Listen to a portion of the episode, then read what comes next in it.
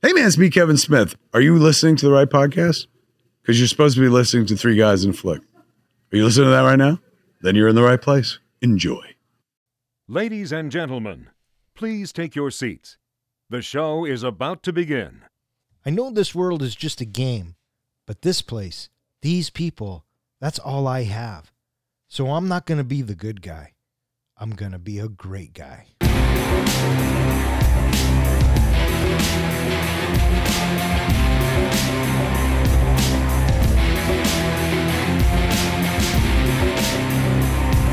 Welcome back. You are listening to Three Guys in a Flick. This is where we review the good, the bad, and the absurd. Tonight's episode Free Guy. Beware spoilers. Coming to you from downtown Free City. Hey, why are you two wearing sunglasses? Shut up, NPC. My name is Don, and to my right we have the comic book guy, John. Catchphrase. And to my left we have the professor, Ken. Hello, everybody. How you guys doing tonight? Groovy. TBD. Third thing here. Tonight we are talking about Free Guy. Free Guy comes to us via the Bronco. It didn't come from the Bronco helmet, did it, Professor? No, it didn't. So, coming to you from John's head. Hey, John, why Free Guy? Well, I wanted us to basically review a Ryan Reynolds movie. And I thought it'd be nice to kind of break us in easily to Ryan Reynolds without going to his, you know, most famous, uh, greatest action hero movie ever made, Green Lantern. So I thought we would start in uh, a little bit gently. Oh, well, so there you have it, people. That is why we are doing Free Guy tonight. Released on August 13th, 2021, Free Guy was directed by Shawn Levy, screenplay by Matt Lieberman and Zak Penn, and it stars Ryan Reynolds, Jodie Comer, Lil Rel Howery, Utkarsh Ambudkar, Joe Keery, Taika Waititi, and a bunch of other NPCs. How'd this movie do, Don? This movie had a budget of $125 million, and it looks to have brought in $332 million. Which I don't think is too shabby considering it came out during COVID time. No, not shabby at all. Uh, did you guys see this in the theater? No, I saw it in my basement last night. I saw it when it first came to streaming. What about you? Uh, I think I saw it in the theater. I remember seeing it going, it wasn't bad. It was uh, Fun? It was fun. I mean, I thought of it as if you took Deadpool and you replaced Jim Carrey in the Truman Show, and then you threw it in a blender and it came out Ready Player One. Which is interesting that you bring up all of those points. First of all, one of the writers is Zak Penn. Do you know what other movie he wrote? Ready Player One. Ready Player One. So that explains right there why it has a Ready Player One kind of feel to it. Uh, the other thing is, is when Tim Burton was talking to Ryan Reynolds as and all you know the writers and everything were talking to him, they said play a Deadpool like character, but j- be genuine and be like you know be nice, not sarcastic. They said in other words, just be Canadian. Zak Penn also wrote Avengers, and he also wrote uh, X2 and X Men Last Stand. But his first script at 23 years old, Last Action Hero. Speaking of cast, what did you think of this cast? Um, I thought the cast was fine. Uh, Ryan Reynolds never disappoints. You know, he's one of those actors that always plays Ryan Reynolds. And so, um, And you got to take that up front with you. oh, Mhm. absolutely. Other, otherwise, you're just you're not going to be happy watching the movie. Right. Oh, I agree. I yeah, he works in the same lines, the same uh, gestures and looks that he gives the screen, those kind of things. Oh, yeah. Yeah. It's like watching Deadpool. hmm So, um, but the rest of the supporting cast I liked. Uh, I loved Taika Waititi. I think he is a brilliant comedic actor. And uh, He Joe, was really good in this. yeah, and Joe Keery from Stranger Things. Yeah. I thought he was Yeah. fun. Did you catch that since the director was also, I think, believe a director on Stranger Things, and when Keys came on the screen, they played in the background the Stranger Things music. Oh, I missed that. Yeah. I missed that. Yeah.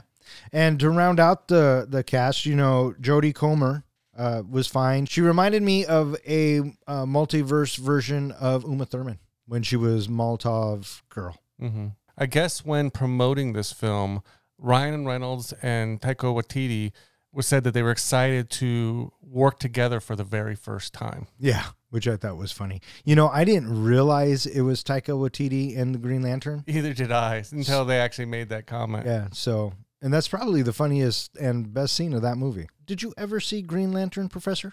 Uh-uh. Oh, you're so lucky, bud. Well, we need to put that one in the hat. No, now. we don't. Shawn Levy. He's directed like uh, eight Stranger Things episodes, and he has a couple of, you know, in the upcoming fourth season. Uh, he did Date Night, Night at the Museum, uh, and he's directing Deadpool 3. Not bad. Yeah, he originally turned down this movie. He didn't want to have anything to do with it until Ryan Reynolds called him up and talked him into it. Yeah. Well, apparently Ryan Reynolds called a couple of people Mm-hmm. and they uh, cameo in this movie. So, you know, that's always fun as well. The cameo story that I think I enjoyed the most was uh, Chris Evans. I really enjoyed Chris Evans' uh, backstory. Blake Lively, that was her suggestion. You should get him, and you know it must it, in conjunction with the Shield bit, right? So uh, called him up, and they, they knew that he was in Boston at the time, and they asked, "Would you come by and shoot for ten minutes?" And so that's what the, that's how he got into He it. He was in and out in four minutes. Yeah, and that's such a great moment, you know. Uh, and it's funny because Fox is the one that makes this film, but during the filming, the whole Fox Disney acquisition was going through, and they just called up Disney and said, "Hey, uh, can we use these three likenesses?" And they were all expecting Disney to go say, "Go fuck yourselves," right? But Disney was about to buy him, so they didn't fucking care. So they said yes, and that gave us the shield, the Hulk hand, and the lightsaber.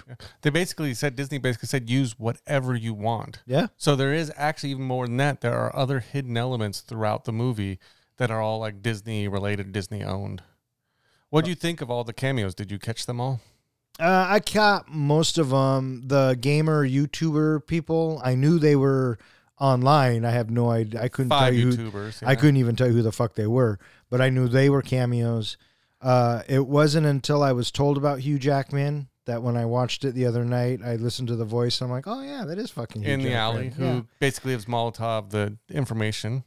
Uh, John Krasinski's in it, and The Rock is in it. He's a bank robber. Yeah. Um, but yeah, just a lot of fun. The mom behind uh, what was the name? Revan Buttons, uh, Channing Tatum's real guy, uh, is Tina Fey. Oh, I did hear that. yeah, she's vacuuming. She's Yeah. backing behind. and all people that Shawn Levy has worked with, Mhm. you know, uh, and Ryan Reynolds. Hey, so the uh, the Buttons character in real life was he was he the uh, the the the uh, guy at the vending or was he the guy at the arcade in Stranger Things? Yeah, I don't know. uh, yes, I want to say Probably. first, second season, probably with when they're wh- at the where- arcade. where we- where we meet uh, Max. Yes, I believe he was. I He's believe been he in a few things. I, I don't know what though. Oh, you. He's that guy, Yeah. right? You look He's- at him and you go, "Oh, hey, it's that guy." Uh, so, pretty much. yeah. What'd you guys think of the soundtrack? Oh, it was fun. N- can't say I've ever really been a huge Mariah Carey fan, and they really worked that song in this movie. Yeah, I think that particular Mariah Carey song is the most overused Mariah Carey song in movies. So I had I had a little bit of, a hard time with it just because a I don't like that song and b I thought they did it better in Rush Hour. So And that's where I go every time when I hear it in a movie. It always takes me to Rush Hour. yeah. As soon as the scene starts, you see you hear the little girl. yeah, right? yeah. Sitting there in the traffic jam, Yeah. not moving. The two guys in the front seat wishing they could be anywhere else but in that car. Yeah. Um, do the words make sense? Yes. Is it a catchy tune? Sure. So I guess it is what it is. To go back to the inspiration for this movie, uh, Don, I think you're absolutely right that we do feel elements of Ready Player One. In fact, there's some Easter eggs in the movie related to Ready Player One. I felt this go around, uh, and it's funny that you had mentioned it, that there is a lot of Truman Show in that. The whole idea is it's a goldfish type movie uh, or video game, at least what it becomes, where you're just watching characters like you watch a goldfish in a tank. Uh, and so that kind of gave that Truman feel.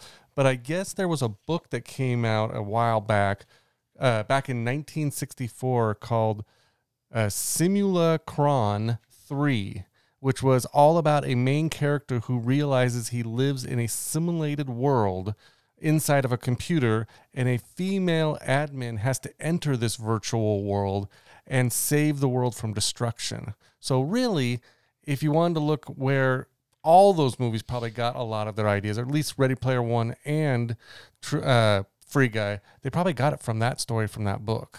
Yeah, probably. I thought that the story, yes, it reminded me uh, a lot of Ready Player One, but it did have its own kind of elements uh, to make it uh, stand out a little bit. You know what I mean?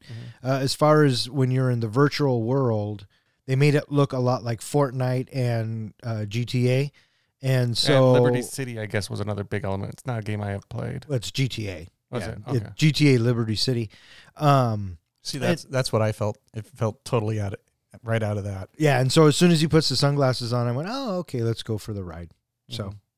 I think my favorite little cameo vehicle that I saw in there was the tank from Halo. Yeah. Yeah, there's that.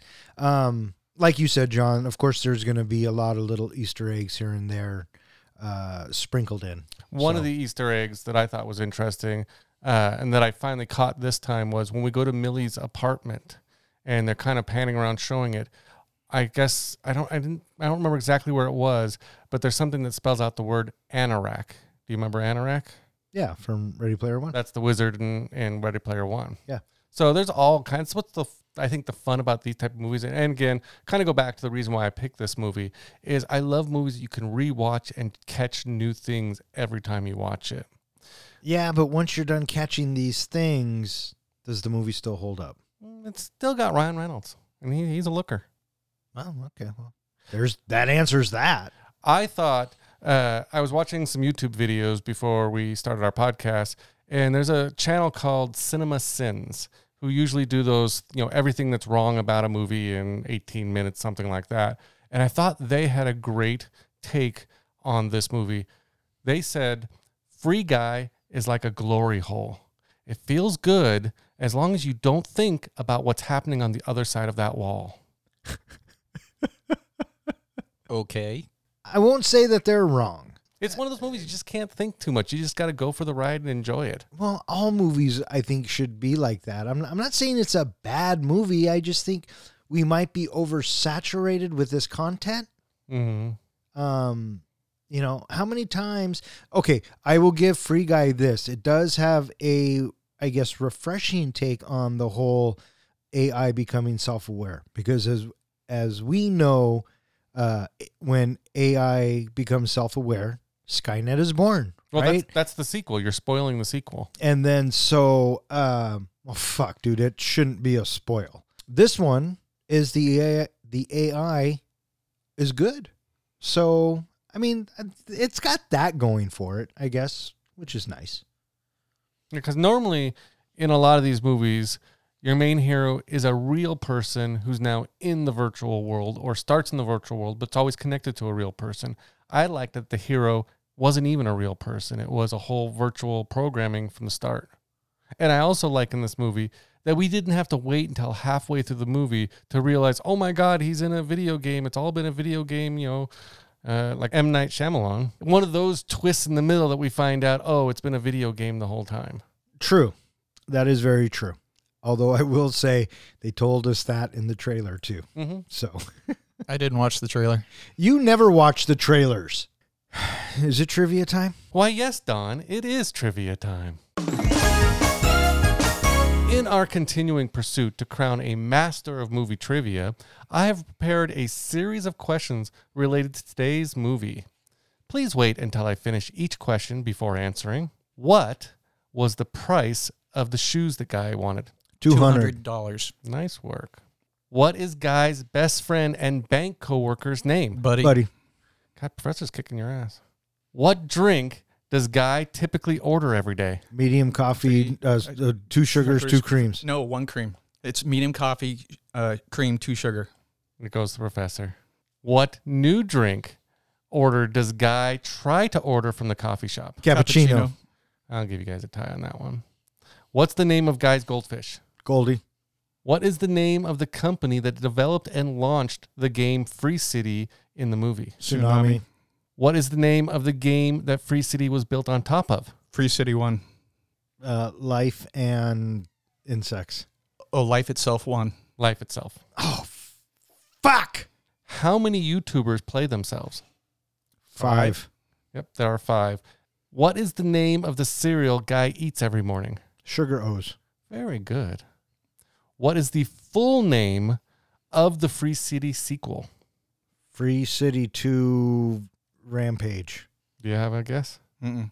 Free City 2 Carnage. That was kind of close. Yes, You're you were. Close. I'll give you a quarter of a point. Oh, lucky fucking me. When Millie and Keys are interviewed back in 2015, where are they? In Seattle. Seattle, Con. Seattle Indie Game Con 2015. Very good, Professor. He's done his homework. See what see what that's like? Now for the final question. It's about fucking time. When Guy puts the glasses on Dude, the song that plays is from what TV series? Uh, the greatest American hero. Very good. You were listening. Believe it or not, Yeah, I know. I'm walking on air. Wow, that was spot on, John. I never thought I could be so free. He's flying away on a Wing wing, and a and a prayer. Who could it? Could it be? Believe it or not. It's just me.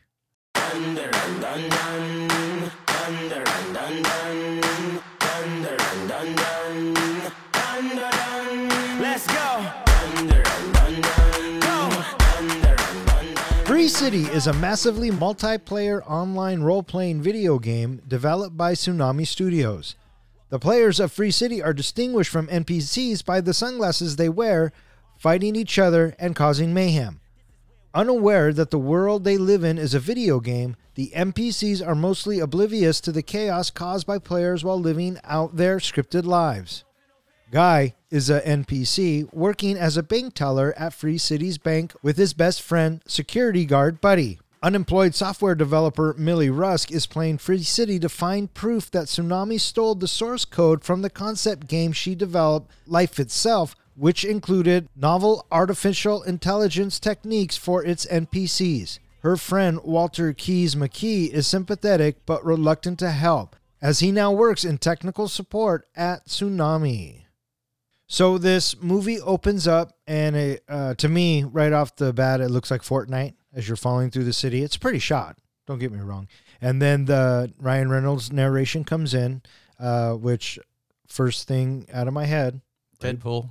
And Ready Player One. How Right. long did it take you to catch that it was Channing Tatum falling from the sky? As soon as they showed his face, Yeah. Okay. yeah, it was I- an, yeah. immediate. And I tell you what, I enjoy Channing Tatum if it's for 90 minutes or nine seconds. All right, he, I like that guy. I think he's fucking hilarious. I don't have too much exposure with him. You know, I, I the first role that I really saw him in was Hateful Eight, and uh, and he was he was really good in that. And the other one, uh, Twenty One Jump Street. After that, I really don't have much exposure with him. I feel like he's a complete prick Really, because he's just better than me at everything.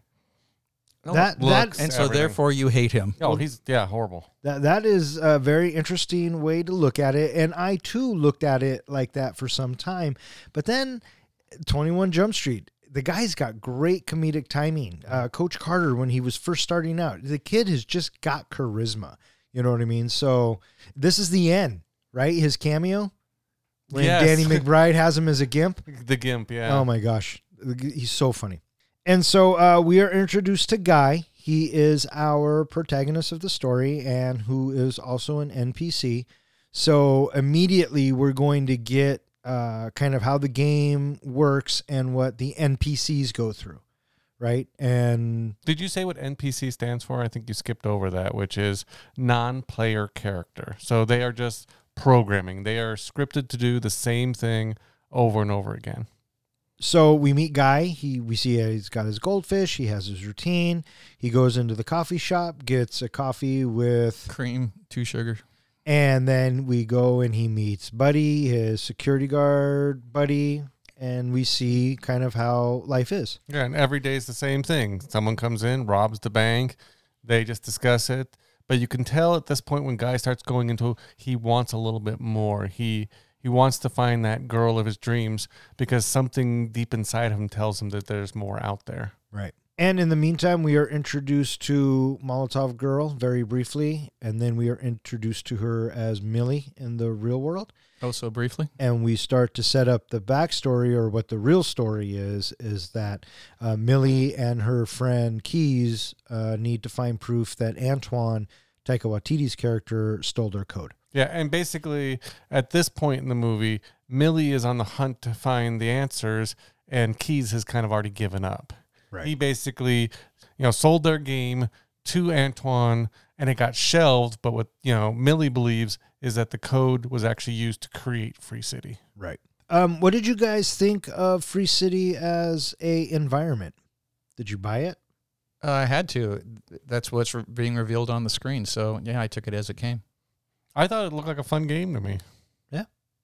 I mean, they reminded me a lot. You know, I used to be big into World of Warcraft, uh, some other online you know, Elder Scrolls, things like that. It reminded me a lot of those kind of games. I never got into Grand Theft Auto. Joey played that a lot. It's this. It's the same game as World of Warcraft, just on a different planet. having Guy walk down the street every day with all of the gunfire and explosions and the the random killing of the avatars, I feel like that there's nothing at stake for me with Guy because what's going to happen is some days Guy is going to be caught in the crossfire of an explosion or collateral damage of of a uh, of a crash or something like that, and then he, and then the next day, just think he's going to sit right back up and start his day all over again. And so, uh, I felt that there was no real emotional payoff, no no arc. For, I got- for guy. I got kind of a Groundhog's Day vibe to that. That every time you know the day ends, it starts over again. And I think that comes down to the stakes don't really get introduced until almost the third act, Mhm. right? So you're you're asking us to follow this character and invest in this character, even though we're in a loop. Um, if you make the loop entertaining and time passes and we progress the story, okay, moving forward. But because the stakes don't really reveal themselves until the end, right? And then and then there are stakes for him. But I hear what you're saying. If if he's just a NPC, every time he gets uh, killed, I mean, it's Groundhog's Day. He wakes back up, Mhm. you know. So Uh, and not even necessarily Groundhog's Day because there's no prior recollection necessarily that uh, that carries him other than just this this ennui where he longs for something more. But it, apparently, it's just his programming and not the rest of the pro- not not the rest of the NPCs. Not yet. The interesting thing, though, that I caught is when uh, Buddy and Guy are lying on their stomachs and talking, they mention, we going out for beer later, going out to the beach, whatever. And it's like, yeah, it's what we always do. And so I'm thinking, even though their day keeps starting over again, they remember everything. They know that their day is going to be the same every day. They know that the bank robber's coming in. You know, it's going to be a different person, but it'll be another bank robber every day. It's all routine for them. That and that's kind of how I took it. That when you respawn, you don't respawn refresh. I think when they reboot them, spoiler alert, I think that's when they that's when Mhm. his memory goes. So uh, that's the only way he can hang on to his ranking. He's he doesn't wake up in the morning and uh, rank to hundred that day. Yeah. It took time to build it up. I think that we should uh, explain a little bit more about the significance of uh, Molotov Girl. She shows up, and for whatever reason, Guy is captivated by her. This is what compels him to order a cappuccino because because the mu- he hears the music when she walks by, and then after she walks by, he wakes up the next day and he wants something different. And he still starts off his day differently, but when he gets into the coffee shop, he asks for a cappuccino. When he's enchanted by her, and then he gets hit by a train, and we think, oh shit. But then we watch him spring, ding back into life the next day, and he starts himself all over again.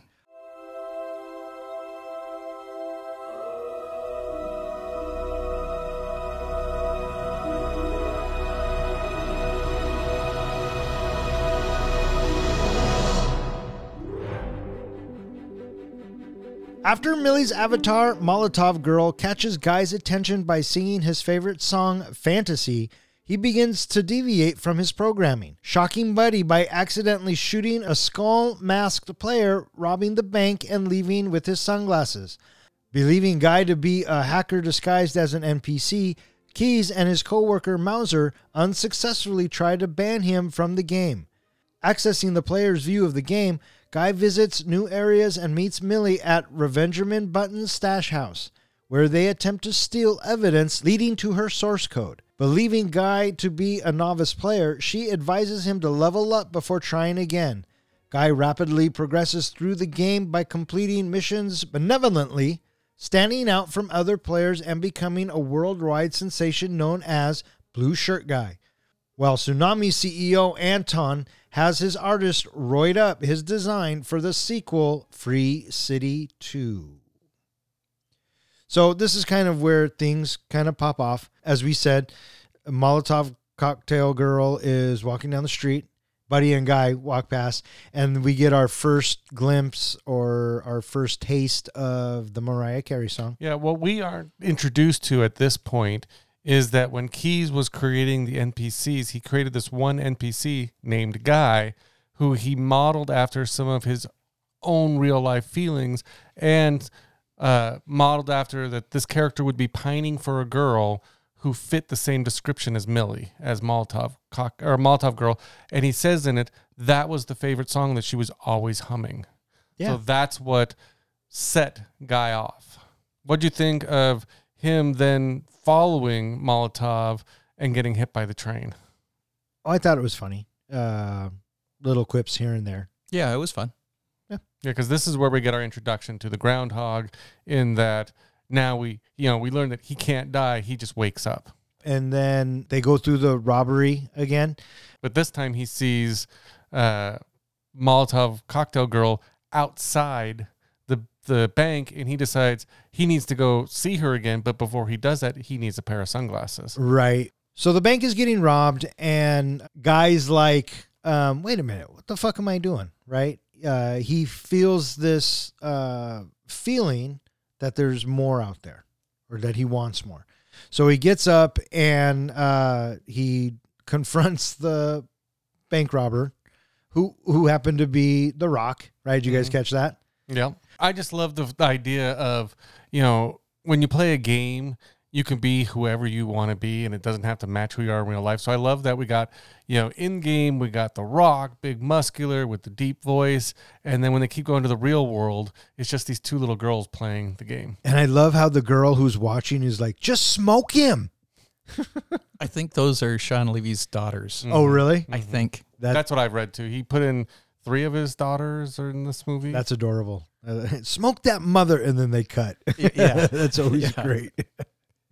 so, guy takes the glasses, puts them on. What'd you guys think of this whole bit? Well, I love the bit about, you know, he's arguing with the guy, he's holding the guy's gun, and he shoots the rock in the chest. And you can see as he's against the wall, he's got a big hole in his chest and he, he's just sleeping.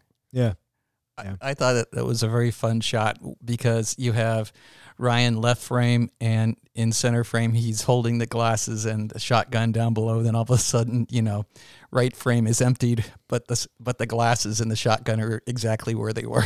right. Mind you of Deadpool?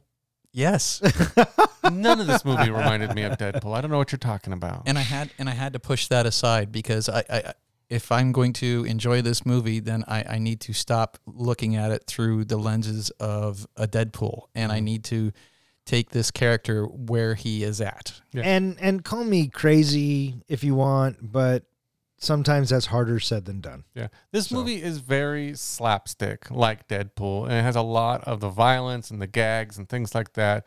But what I really appreciated, like I said earlier, was Deadpool is a very sarcastic character. Everything he says is just making fun of kind of the other characters and at their expense. In this movie, Guy is trying to genuinely be nice, and he's he means everything he says. You know, he's Canadian. and it is pretty funny, you know how he uh, discovers the world. You, know when those glasses come on, takes them off, puts them on, takes them off, puts them on, takes them off. That, that was a that was a, a f- a fun sensation. That you know he's sensory overload. Yeah, absolutely. I really like when he he hits the healing pack and all of a sudden he's whoa he's refreshed. The person dies in front of me, waves his hand, takes the money, and all of a sudden all this money appears in his account. Yeah, he's so excited. He he he can finally buy the shoes he wants. that was a fun moment as he's withdrawing the cash. The uh, person in the background that's stuck, you know, he's running up against the wall repeatedly. Right.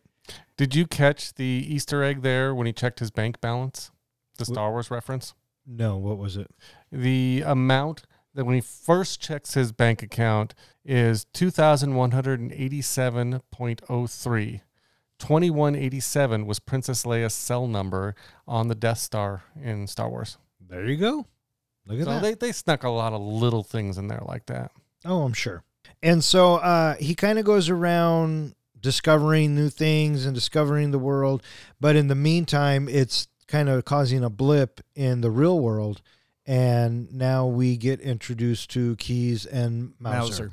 Well, mm-hmm. right before that guy buys those shoes he had been eyeing, did you catch the gin bottle power up that was behind him? Yeah, it was Ryan Reynolds' brand. It basically said subtle product placement uh, over the gin bottle, which was, yeah, it was a reference to aviation American gin that Ryan Reynolds was always slinging. Right. And so uh, Keys and Mouser, you know, go through the whole jargon of, well, did you boot the account? Did you do this? Did you do that? Kind of, you know, He giving seems us like a a narrative. super hacker at this point. yeah, kind of. And uh, oh, you mean Guy? Yeah, they, they, they can't find him. Oh, right. Yeah, they think that this guy is just on the next level, right? So naturally, they have to go into the game, which I guess for entertainment purposes is cool. Uh, but as the hacker or as the coders, would you really have to go into the game? Couldn't It- you just find the code? That's what I was debating uh, because they make it very clear they can't sense him. Like when they go through the code and when they go through their means, they can't find him. They can only see him on the screen, but they can't find his actual presence. So they think it's a player and they can't find that player's information. So therefore, they can't kick that player. So they have to go in and they're going to do something that I don't know. I, I saw it all the time when I played World of Warcraft, which is called camping, which means you make someone's life hell by killing them. And then every time they respawn, you just kill them again and kill them again and kill them again until you get what you want, which they basically threaten to him of every time you come into this game, we're going to make your life miserable, telling this player who they think, you know, guy is this player that we are just going to delete you and or keep killing you until you're you go away. Oh, I took it as uh, as soon as they hit him with the car that they were under the impression that he was gone. No, because they had said early on, we're just gonna keep, we're just gonna camp you and kill you every time you appear in the game. Wow. Well, there you go. What do you guys think of this bit? Him running from the cops. Oh, it, it was fun. We got to we got to see him discover uh, his magical shoes, if you will, and so I I thought that you know he did a, a good rookie job of you know trying to get out of harm's way. I thought he would have been a little more successful at it, but on the other hand, you know these two gamers, you know Mouser and Keys, you know they're they're savvy at what they do, and so obviously you know he, he can run, but he can't hide forever. Yeah, because they have God mode on their side. They can do whatever they want. What did you think of their costumes, which I think was a callback to Fortnite?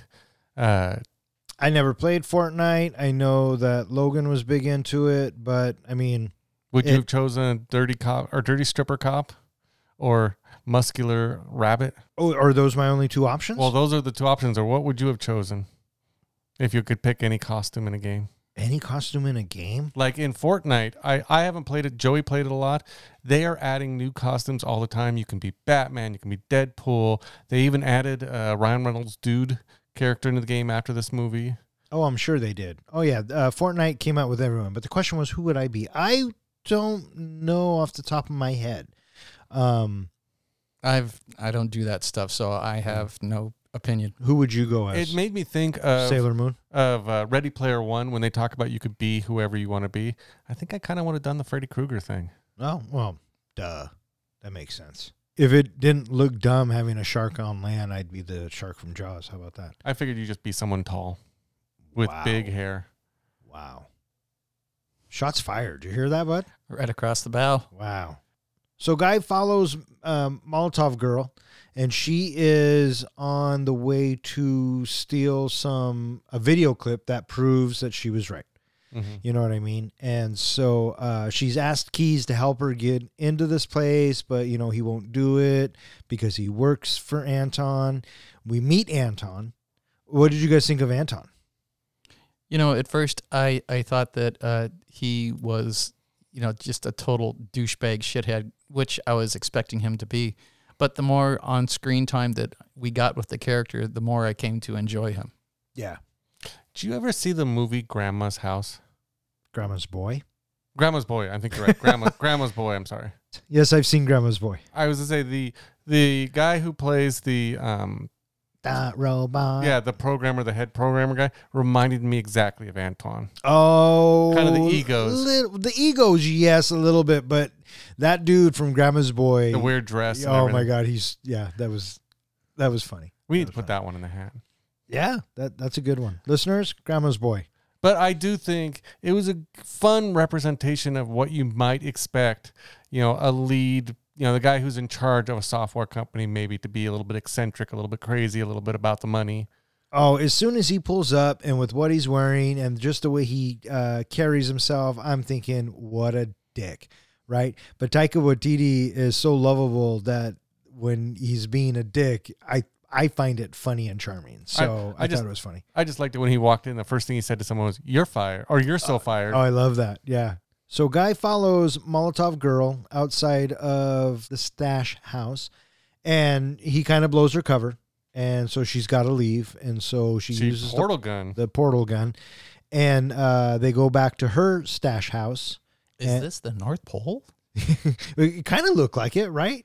Um, and it reminded me of every stash house from every video game that I've ever played. You know, the representation was fine, it was good. And this was a point where they could give us the audience the narration of what we need to get Guy moving along so the stakes could get added. You know what I mean? He's got to level up because right now he's just a noob. yeah, he can't even uh, pull the pin from the grenade because he's not high enough level. He's level one. Right. What do you guys think of this whole montage of him being better? It was fun to watch the montage, of course. I like how they started the montage off with him just screwing up and getting killed a lot.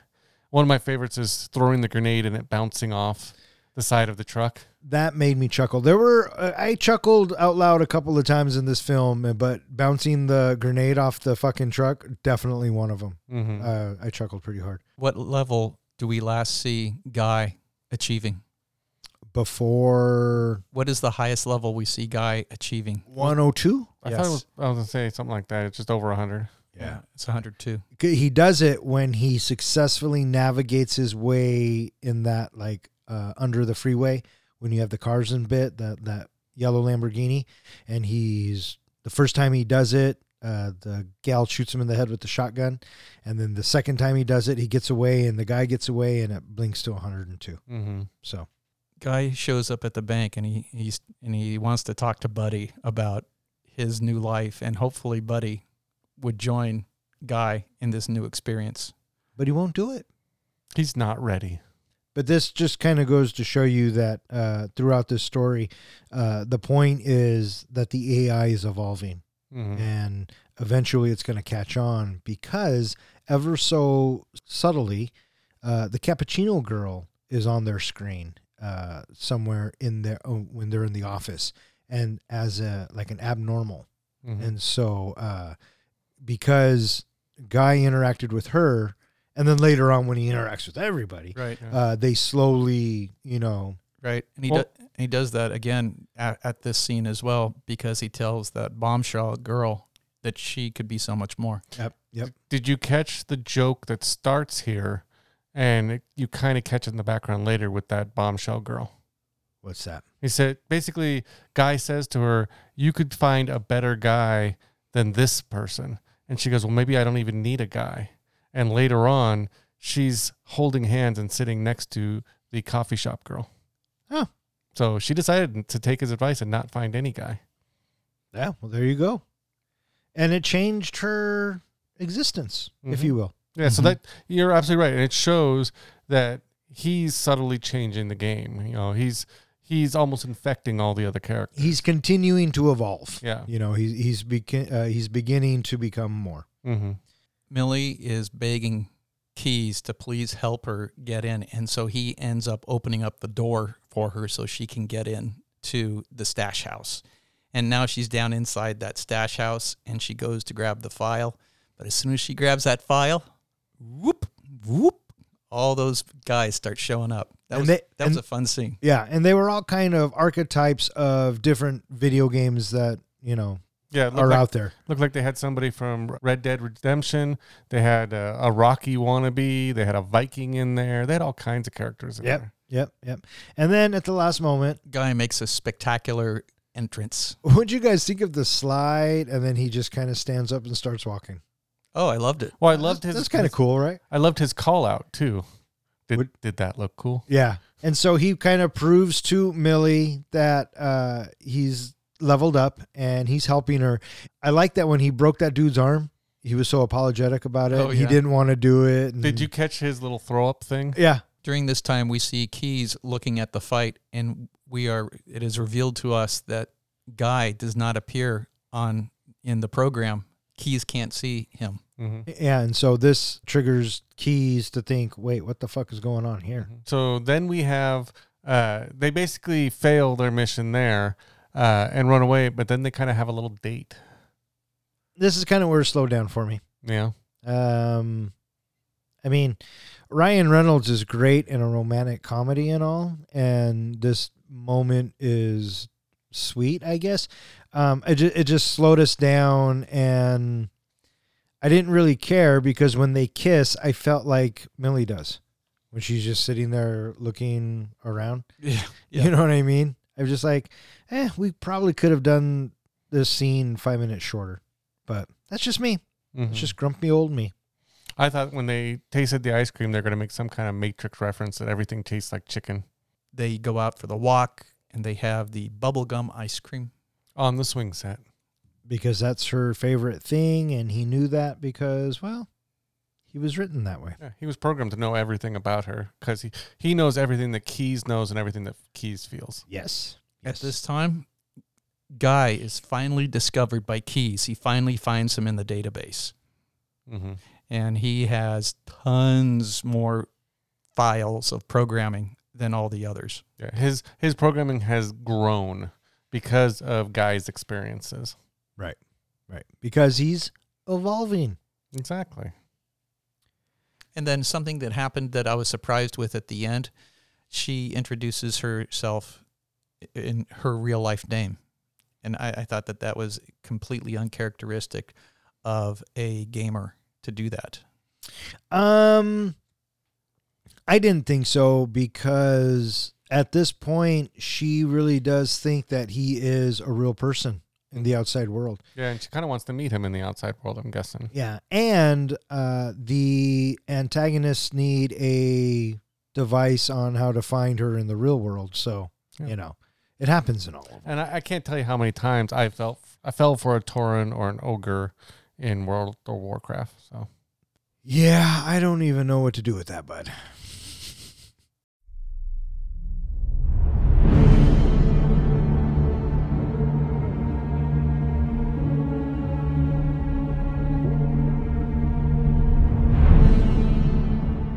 As Key eventually realizes that Guy truly is an NPC, other NPCs that Guy interacts with also begin to develop self awareness. Keys learns that Free City 2 is due to release in 48 hours and will completely replace Free City, terminating all of the game's NPCs. Keys informs Millie. She tells Guy the truth about his existence, but he becomes distraught and breaks off contact.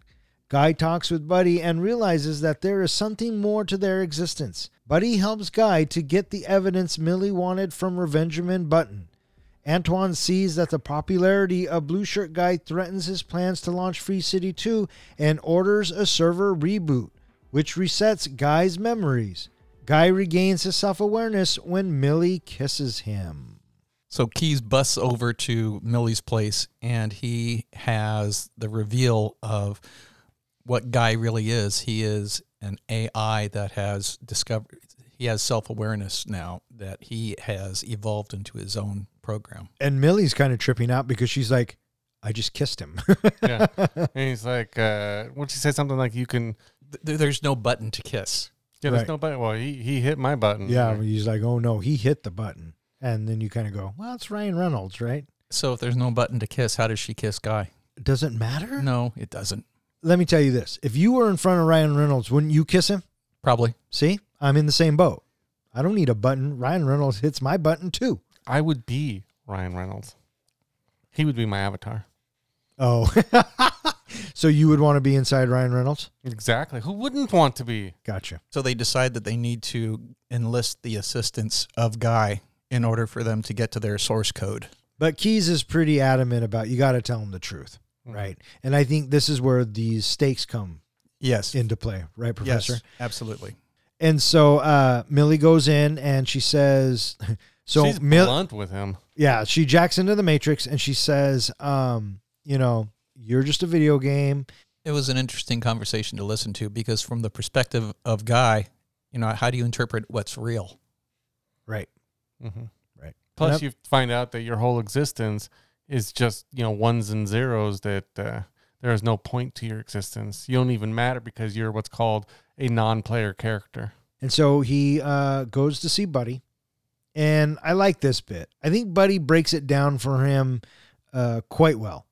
Yeah. He, he says it doesn't matter if you think you're real or not. What matters is this moment right now. hmm You know what I mean? And the experiences they're having. Right. And and I think that's that's what makes it real. Mm-hmm. you know so the guy is rejuvenated and he was like well shit if this is all going to end and i have a chance to save it then i'm going to i'm going to help And it was a good thing that he went to the stash house. the, this is probably my favorite part of the movie so that probably tells you how much i enjoy this movie Watching Buttons fan, totally fangirl on Guy. Oh my gosh, that was so funny. And then when they would cut to, well, it would start with Channing Tatum, right? He's like, "Holy shit, you're blue shirt guy," you know, and he keeps trying him to do things and whatnot. You could tell that the guy was a little creeped out. A little bit, a little bit. And then they would cut to Revenjamin in the real world, and of course, it's that guy. Mhm. And the way they would cut it back and forth, I thought it was pretty funny. I Mhm. thought it was good. And so uh, the two get the information, and he doesn't know when Millie will return. So naturally, he goes to the stash house, That was a fun moment. and you know he's like talking to her, and she's avatar's not lit up yet because she hasn't All right. logged in. That's right, she hasn't jacked in, and um, finally she does, and he gives her He's sca- he's scared the shit. Or she scared the shit out of him when she came in. Yeah. Right. Yeah. And so she gets the information and they look at it and they find out that they were right. Meanwhile, Antwan throws a total hissy fit about the popul- about the popularity of Blue Shirt Guy. And people are not being as violent in game that they are not killing the characters anymore. And he that's what his whole sequel's about, is carnage. Right. Right. And so they start watching um, Molotov. Molotov girl starts watching the video, and Buddy says that he recognizes that destination. A guy says that. Guy says that, yeah. I've seen it before. And right as they're talking about it, uh, Antwan decides to reboot the whole entire server uh, to basically get rid of Guy. He wants Guy gone. Right. And so that's the solution uh, Mouser comes up with. And I love that uh, that bit when he does come up with the idea and Antwan's like, "Oh yeah, that's a great idea. What, did you think we were going to be all kinds of pals and come up with a team catchphrase blah blah blah?" Yeah, one, two, and three. Mouser's like, "Yeah, something like that." And he goes, "Okay, one, two, three, get back to work." I thought that was so funny. hmm That was good. Uh, then you know we have the whole thing where she freezes because of the reboot. He goes outside. The world goes white, and then we almost like we start the movie over again. Yeah, and Guy's been rebooted.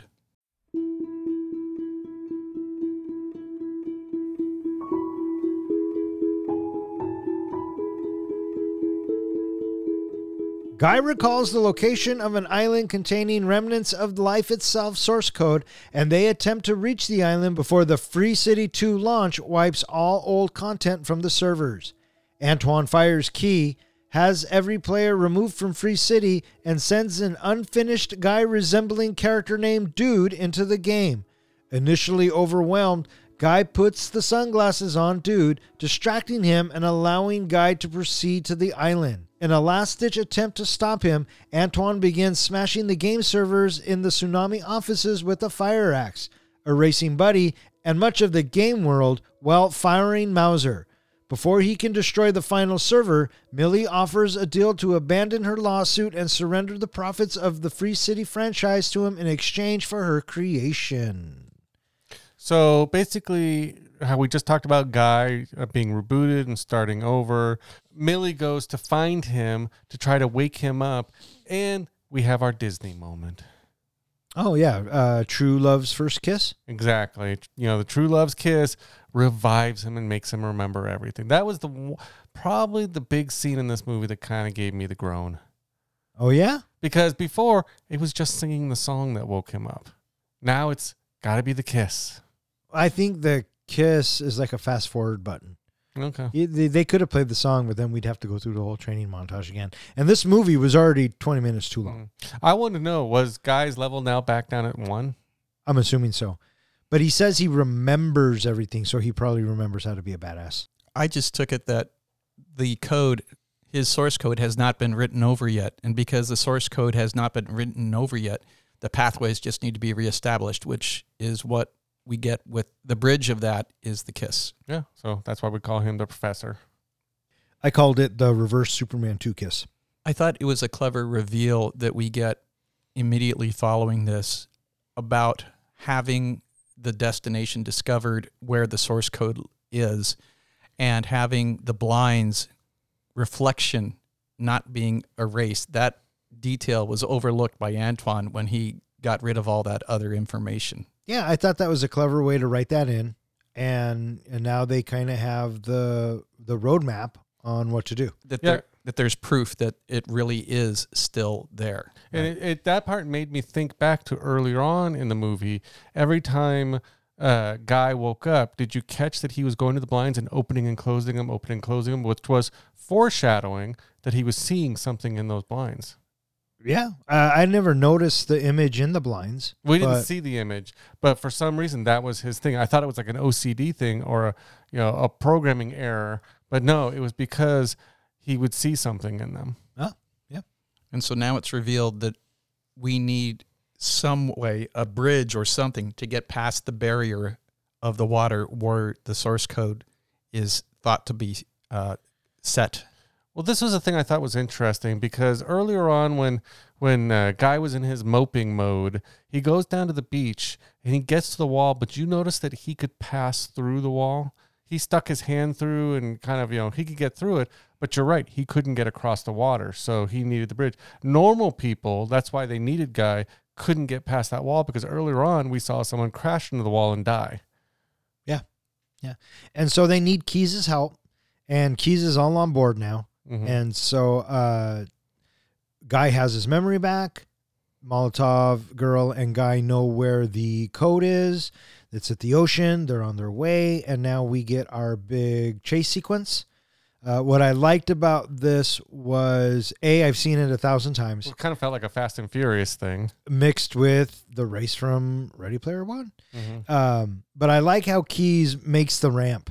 And as soon as it goes off, uh, Mouser, it cuts back to the real world, and Mouser's like, okay, who did that? You know what I mean? I, I thought that was a nice little bit. Which I thought was funny is he's yelling at who did that, but technically he was surrounded by tech support people, not programmers. So you'd think he'd know that there'd only be one other person on that floor who has the capability of programming it that way. In that moment, he not he might not be thinking about that. Yeah. So Well, besides, just because just because it's not somebody on that floor, it could be anybody, right? Yeah. Because everybody's watching this at this point. right, Another thing that's happening at this during this time is we also have Guy gathering all of the NPCs together, telling them that they could be something more. Mm-hmm. And with that, this is going to give us the distraction that hopefully they will use to be able to get to the other side there. I like how they put it. They said it's like every NPC is on strike. You know what I mean? In the game World of Warcraft, uh, and I know you love when I keep going back to this. Uh, one of the kind of the fun things you could do in the game is you could attack the other side's cities, and one of the things you could do is you could go in with a big group of, of characters, you know, big group of friends, and you could kill all their NPCs. And by doing that, they then couldn't do quests, they couldn't go off on missions, they couldn't go and really do anything until they respond, and it would take a while. So, really, when you take the NPCs out of a game, there's nothing to do. I believe that. Yeah, makes it for a really boring time. Exactly, because they're the ones who lead to places in the game, you know, get you anywhere. Right. And then Mouser shows Antwan the reveal of Millie is working with Guy. And now that Millie is involved, Antwan knows exactly what her goal is. And he wants to put a stop to it. And this is where we get the, the dramatic chase scene. It's go time. Right. Right. Mm-hmm. And so uh, they manage to escape, but as they're escaping, uh, and Keys gets thrown out and fired. Well, he first gets taken into Antwan's office where they basically have their big monologue. And almost, did you catch the uh, other Star Wars reference in this scene? Maybe. Uh, I guess Antwan uses the same kind of line when Luke is escorted into the throne room with Darth Vader and everything. And he basically, the Emperor says, You can leave us. And so basically, he says that to the security guards, and it's just him and Keys. And that's where they have their big monologue. And Keys gives him the finger and pushes the button to start the bridge process. Yeah. Well, actually, it's the ramp process to get them out of the collapse. He does the ramp when he's hiding behind the car. Oh, you're right. It's not right. when he goes in the office. Now, again, going back to CinemaSins, they brought up a great point of wouldn't you think if this programmer had and again, got to I'm thinking too hard about this, but if you just had a programmer who was hacking into your game, defeating what your other programmer was doing, wouldn't you have taken his computer away? Not if it was his personal computer. I don't think you can do that. I think they know that he was using the computer to hack in and help Guy and Well, Millie. You So would I think, think they you would- would think they would know. Yeah, but Antwan here shows his intelligence. Did you catch the background behind Antwan? Yeah, it was the Space Needle. Yeah, the it's- Space Needle it and was Seattle skyline. skyline. Yeah. It doesn't exist like that. No, because there's no view from a building like that. Yep. Well, that building doesn't exist, guys. Mm-hmm. Sorry. Wait, it's virtual? Yeah. Sorry, bud. It, Yeah. It's all in the Oasis. But anyway, this is then he throws uh, keys out after he starts the bridge process. And then Keys notices that, uh, well, the only way Antwan can stop this is to destroy the servers. Mm-hmm. Well, first he kicks ev- first he kicks everybody out of the game, like everybody. Yeah. A- and he also inserts dude. Yeah. It starts the dude process. What did you think of dude? I thought it was funny. I chuckled. I love how they even say, you know, right when they're about to launch him, he's only like half finished. Yeah. We yeah. haven't installed all the dialogue and everything. Yeah, they're giving us all kinds of precursors. You Yeah. know what I mean? They're setting us up for. I think my favorite part about Dude is the whole catchphrase, um, TBD. yeah, there are three things that I love. Yeah, just because he's not finished, Mhm. right? But he's indestructible too. Yeah. I liked when Antwan commented, he goes, catchphrase? And he goes, yeah, catchphrase is sort of a catchphrase. Yeah. I thought it was hilarious having Buddy show up and he and he starts playing with dude. He starts touching his pecs, Yeah. and he's, oh, he's so big. He's such a, he's a much better version of you. Yeah, yeah. And then naturally he gets thrown away, and then a fight breaks out, Dude kicks dude's kicking some ass. He's going to come in with the death touch. and uh, I like how uh, you know everybody in the gaming community could see that they know what's coming because Keys made this streamable, Yep. so everybody could watch in like real that- time. like that other movie. But this was probably my favorite cameo of, I think, almost any movie.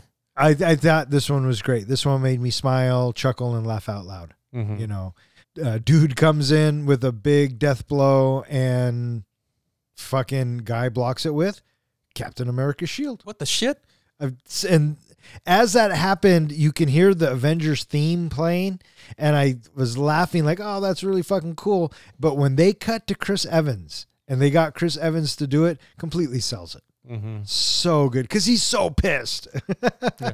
And then I think second on that list would have to be for me when you hear the, the Star Wars sound of the lightsaber coming up and the Star Wars music, and everyone is going, is, is that a, is that a? Well, yeah, and uh, my first thought was that was a weak ass lightsaber. Yeah, I didn't even cut through his skin. No, so what good was it? Not that good. That's right, just for fan service, fuckers. Should have cut him in half. But what do I know? So we got the shield, we got the Hulk hand, we got the lightsaber, we got the portal gun again. Um, got a lot of little fun things in there. got the Fortnite, I guess, uh, hobby horse looking thing. Yeah. But it was an interesting strategy to put the glasses onto dude. Was Distract him because he's like four years old, Was- right? that, was, that was brilliant. at that scene was dude giving him like a purple nurple or something? What was he doing? Like crushing his chest? He was just crushing his chest. okay. Yeah. I don't know why that works for NPCs, but you know, One of my thoughts I kept thinking, and this is something you were saying earlier, Professor, maybe it's just because it was a timing thing, but even if dude, first of all, we had seen throughout this movie, dude could take car shots, you know, he could fall off buildings, you know, all these different things. He could take a lot of abuse. What could, I mean, a guy could, what could dude do to guy to really hurt him? Now, my second thought is even if he somehow managed to kill him, wouldn't guy just respawn? uh, maybe. Uh, well, no, because the servers are being taken out. Part of the city's probably missing, so maybe that's it. Y- Yes. So during this time, Antwan has taken a rather draconian approach with a fire axe. to the servers.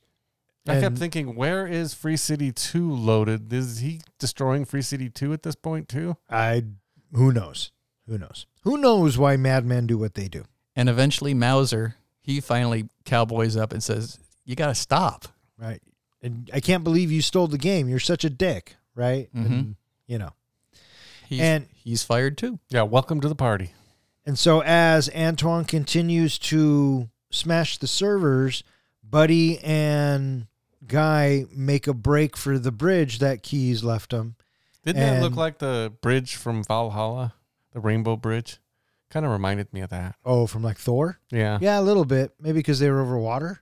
Well, Uh, I don't know. I, I just took it that Keys had taken a vertical building and made it horizontal. Yeah. Yeah. And so they're running across, and naturally, you know, uh, Buddy doesn't make it, but not before, you know, he tells Guy, you know, um, this has been the greatest moment of my life. you taught me how to live, and, you know, you're my best friend. I love you, and blah, blah, blah. And uh, Ryan Reynolds takes off. And again, we get a slower, different version of the fantasy song. And even though it's not Mariah Carey, it still drives me up the fucking wall. Mhm. And so uh guy makes it through and everybody can see that and you know the day is saved and just as Antwan's about to destroy the last server, Millie shows up. what'd you guys think of this whole bit? I thought it was, I thought I wa- I was content with it. It was an okay story arc. Well, at first, you know, I, my thought was she's letting him win because he was going to get all rights the second game. Nothing bad was going to happen to him. You know, really, and you know, originally she wanted the money and the credit and the prestige from being the inventor of the game to now I just want my game back and I want to let it go. Right, right. So I kept thinking, what's that's kind of a downer of an ending. We're not getting the big kick in the ass to Antwan. Well, we do because Yeah. the game ultimately fails, but I thought that how does this guy not get in any fucking trouble? Right? I mean, he's going downstairs with a fucking axe, and then I thought, oh wait, it's his company. No one's the wiser. Anyone who is playing the game outside, their shit just shut off. Right? And that shit happens all the time. So, and then I was kind of kind of with you. I'm like, eh, he's kind of getting off a little easy here. But I mean, ultimately he goes probably bankrupt and his reputation's probably ruined because I guess Free City 2 we're led to believe is a piece of shit. Because So- they said throughout the movie there were a lot of bugs in Free City 2, that it definitely wasn't ready. It was modeled, and I can't remember the name of the game, but it was modeled after, I think it was called Cyberpunk, was a game that came out, and everybody warned them this game is not ready when they beta and they did the alpha on it, uh, that there were too many bugs, it wasn't ready, and it was released way before it was should have been, and it failed miserably because of it. So that was what the launch of Free City 2 was modeled after. But it's just a sweet, sweet fantasy, baby. When I close my eyes, you come and take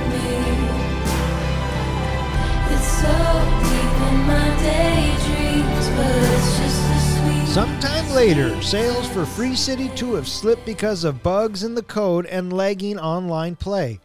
An embattled Antwan is in the crosshairs but claims he is a victim. Meanwhile, Millie salvages her code and, along with Keys and Mouser, release the indie game Free Life, which includes Guy, Dude, and the other NPCs from Free City can continue to live.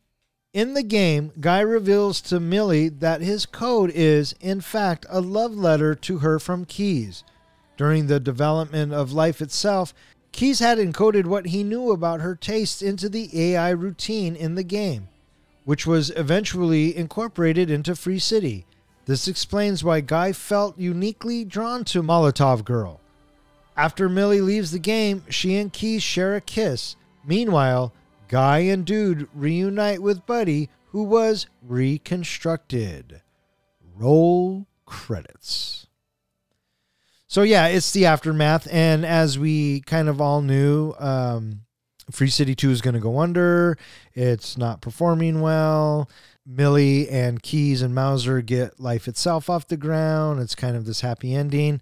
I gotta say, this last fifteen or so minutes really drug for me. I like that we had a- an indefinite amount of time that has passed. It doesn't say a month later, two months later, six months later, whatever. I, I'm glad that it was just left open ended like that. Right.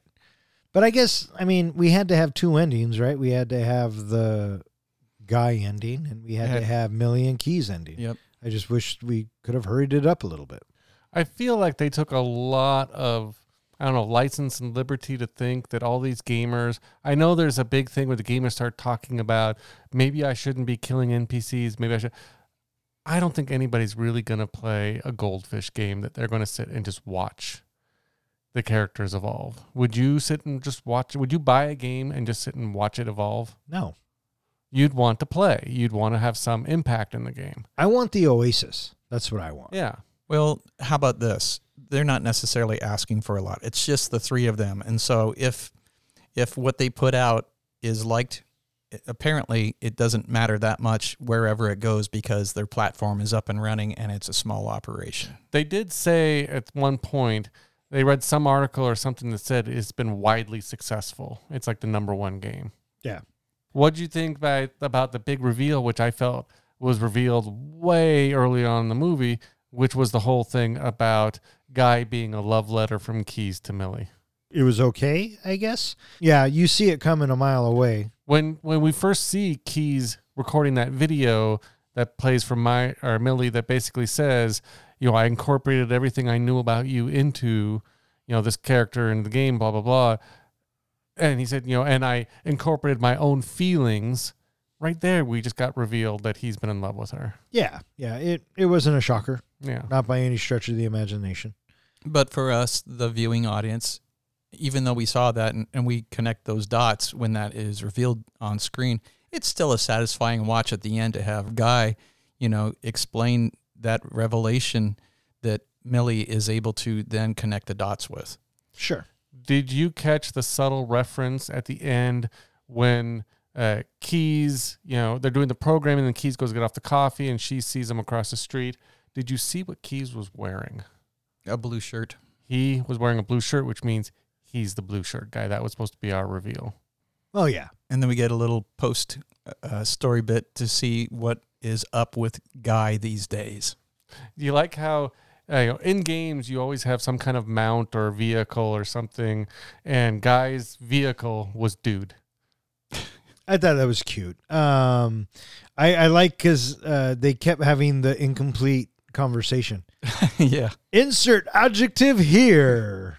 Sh- harder laughter.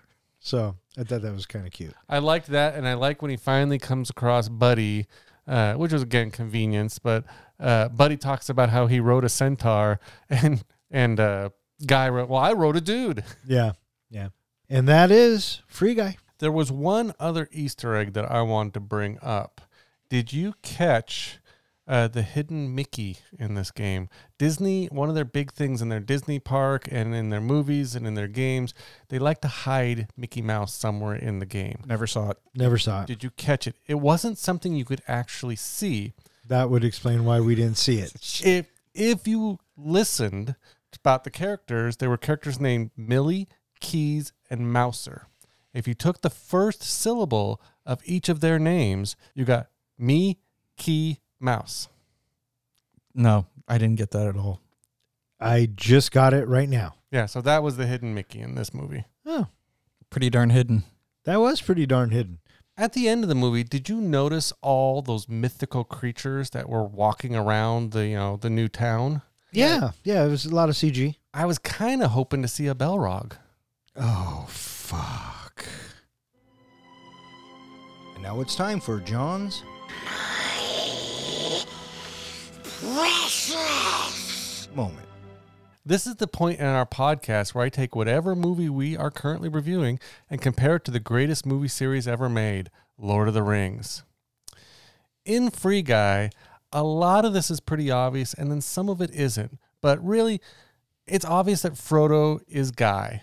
Guy is the one on a journey to discover the truth about his existence and his world. His journey later turns into a mission to save his world. Sam, well, that's got to be Guy's best friend, Buddy. Like Samwise to Frodo, Buddy serves as a source of inspiration to Guy, even during those parts of his journey where Buddy isn't even present. In the end, it's Buddy who encourages Guy to complete his journey across that bridge. Merry and Pippin, I kind of felt Keys and Mouser fit those roles. For the first half of the movie, both serve as a bit of comic relief, but by the end, both eventually are on Guy's side and are crucial to helping his journey. Now, Gandalf, that was one I struggled with a little bit, but then I started to think about it. Gandalf is represented by the sunglasses. It's when Guy gets his own pair of glasses that he is able to start his journey. The glasses open up his mind to new possibilities and allows him to become more than he was able to before and able to access more of the game. Like Frodo before Gandalf put him on his quest, he was content with just being ordinary. But he went on to become extraordinary along his journey. The same is true with Guy thanks to those glasses. Aragorn would be Millie Rusk.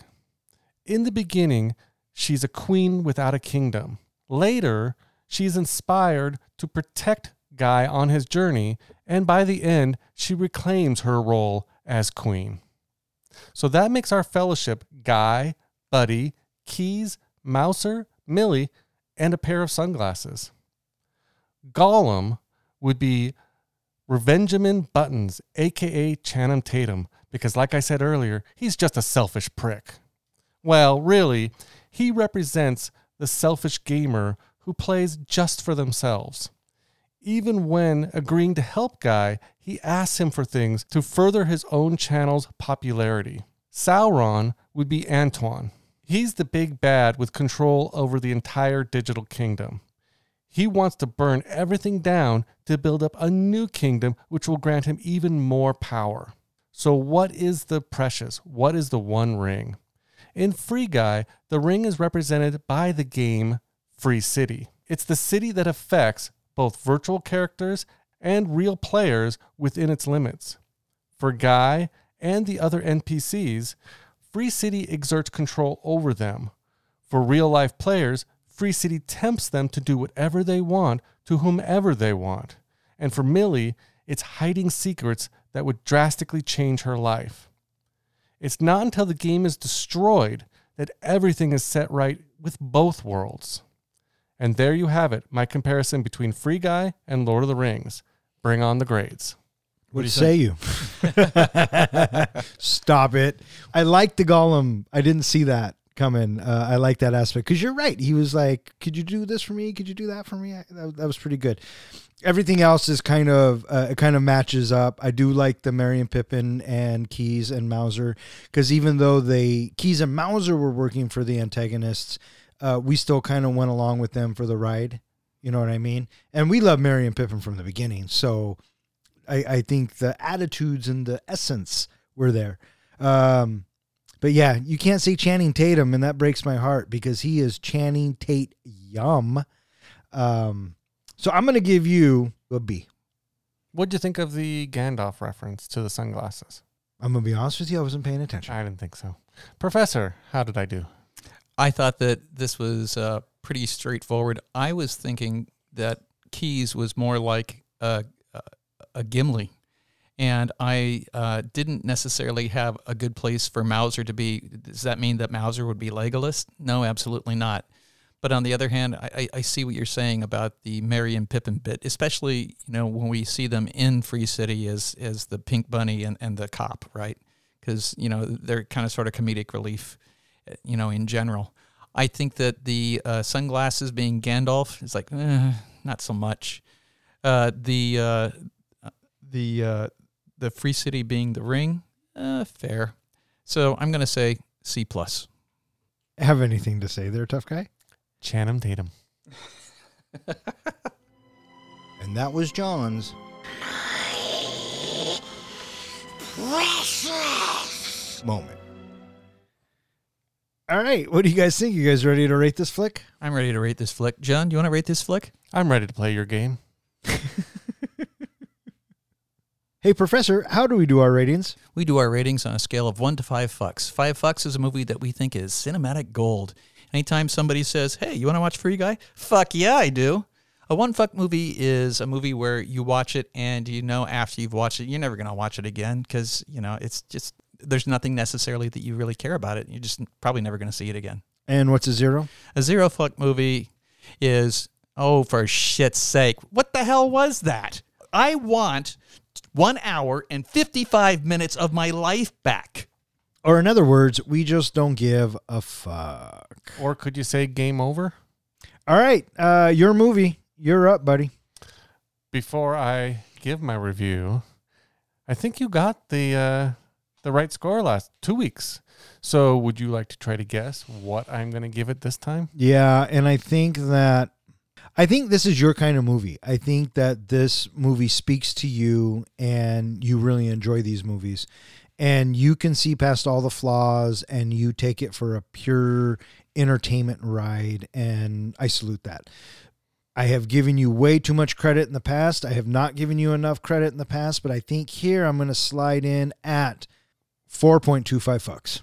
Is that your final answer? Yes. Okay. I'm holding you to it. You said Okay, okay, okay, okay, okay. Fair enough. Fair enough. Fair enough. A simple NPC, guy by name, unleashing chaos, he rose to fame. Ryan Reynolds, the star who leads the way, with wit and humor, he brightens your day. With humor and wit, he stole the show, transforming the mundane into a vibrant glow. His quest for freedom, a delightful ride, as he broke free from the rules a prison defied. Taika Waititi, the villainous flair, with comedic brilliance, he fills the air. A touch of madness and a wicked flair. He's all about Antwan, the money his only care. The pacing was swift, never a bore, fueled by energy right to the core. It explores the power of choice and control as Guy discovers the depths of his soul. The film's heart lies in the message clear about embracing life and conquering fear. It touches on themes of self discovery in a world where everyone seeks recovery. In summary, Free Guy deserves some acclaim for its humor, heart, and its digital game. With its energetic pace and clever flux, I give Free Guy four and a quarter fucks. Yes. All right. Uh, you or me there, tough guy. I think you go first. Okay, I will. When I first saw Free Guy, I thought it was fun. Uh, Ryan Reynolds is charming as always. I just think that maybe to me, this whole AI virtual world is, I, I think I'm getting oversaturated with movies about it.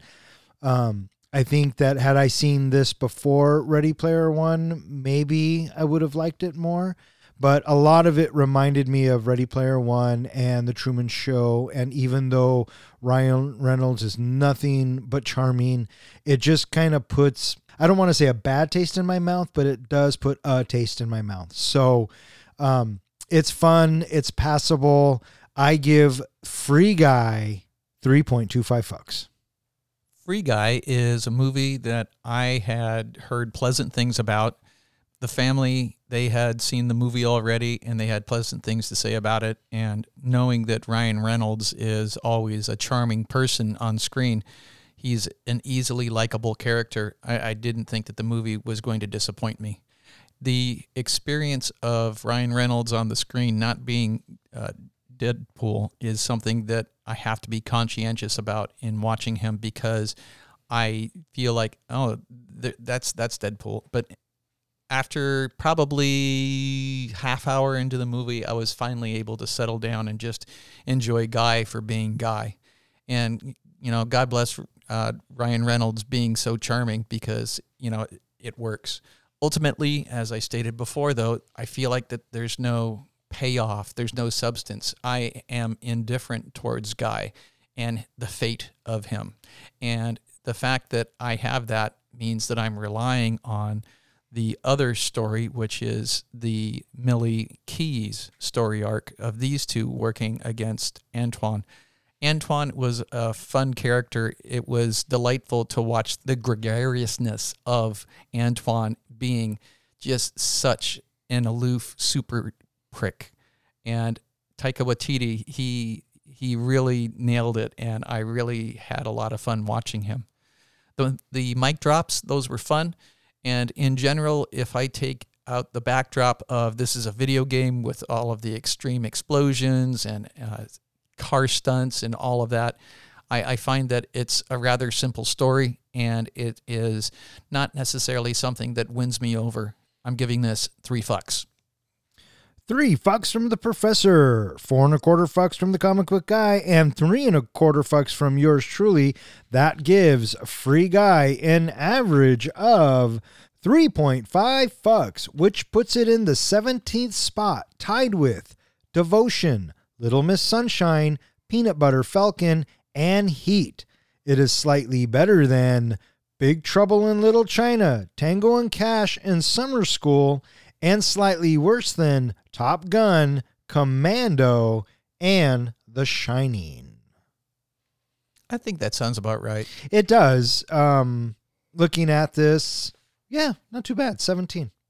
All right, that is going to wrap it up for this episode of Three Guys in a Flick. If you would like to know which movie we are going to be doing next, please check out our website. And speaking of which, hey, John, where can they find us? Well, they can always find us, as you mentioned, at our website, threeguysinaFlick.com, where we go ahead and we post all of our podcasts, our show notes. We have blog articles each week about the movies that we are currently reviewing.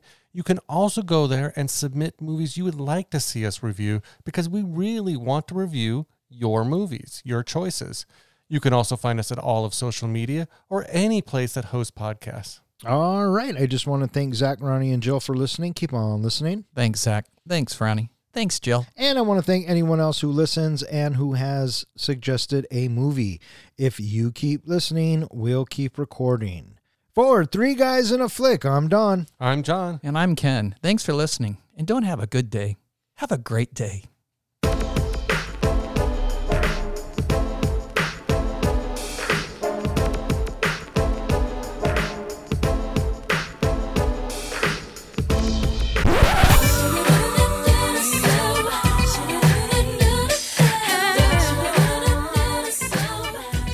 Shyamalan Ding Dong. What is his name? Is Shyamalan Night? What?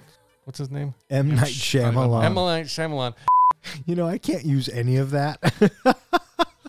Just on a different planet. Except you can beat up prostitutes or something. Well, you can beat up helpless orcs, can't you? Well, yeah. Yeah, six of one, half of It's all perspective, right? So you're I mean, comparing like prostitutes like little gnomes or something. sure. Yeah. Okay. Well, I, I, if I offended any gnome enthusiasts out there, I apologize because I don't know the first thing about a gnome. Benevolent, benevolently, Benevolent, benevolently. benevolently, benevolently. So the so the bank is getting robbed, and uh, Buddy's like, "Wait a minute, Buddy. Did I call him Buddy? Yes. Say uh, Revenjamin's Button's name again. The actor who plays him. Channing Tatum. Say it after me. Channing. ING. Channing Tatum. Channing Tatum. No. say, say Chan, and then you end it with ING. Channing. Chan. Yeah, there you go. Just like that. Ing. Tatum. Tatum, Channing Tatum. All right, fucker. Game over, man. That's it, man. Game over. we're, we're in some real pretty shit. Why don't you put her in charge? We're not going to last 18 hours. No, how long before we expect? Oh, 17 headedness. And I like the fact that he was porn cop. Dirty, Okay. dirty stripper cop. Dir- Is that what they called it? Dirty Yeah. stripper cop? I would have called it dirty porn cop, Mhm. but that's how I would play the role. uh, the only thing I can think of isn't really a porn name, and it's probably not very politically correct to say, and so I'm not going to say it. Professor, what would you like to have for a porn name? what would you like to have for a porn oh. Uh, yeah, Professor, what would you like to have? Be by. Uh, free buy? No. Be by. Be buy. Oh, you cheeky fucker. What about you? What do you got? I got free gimp. Oh, that's not bad. That's not bad. Um, What was your politically not correct one? free. All right, fuck off. Good night.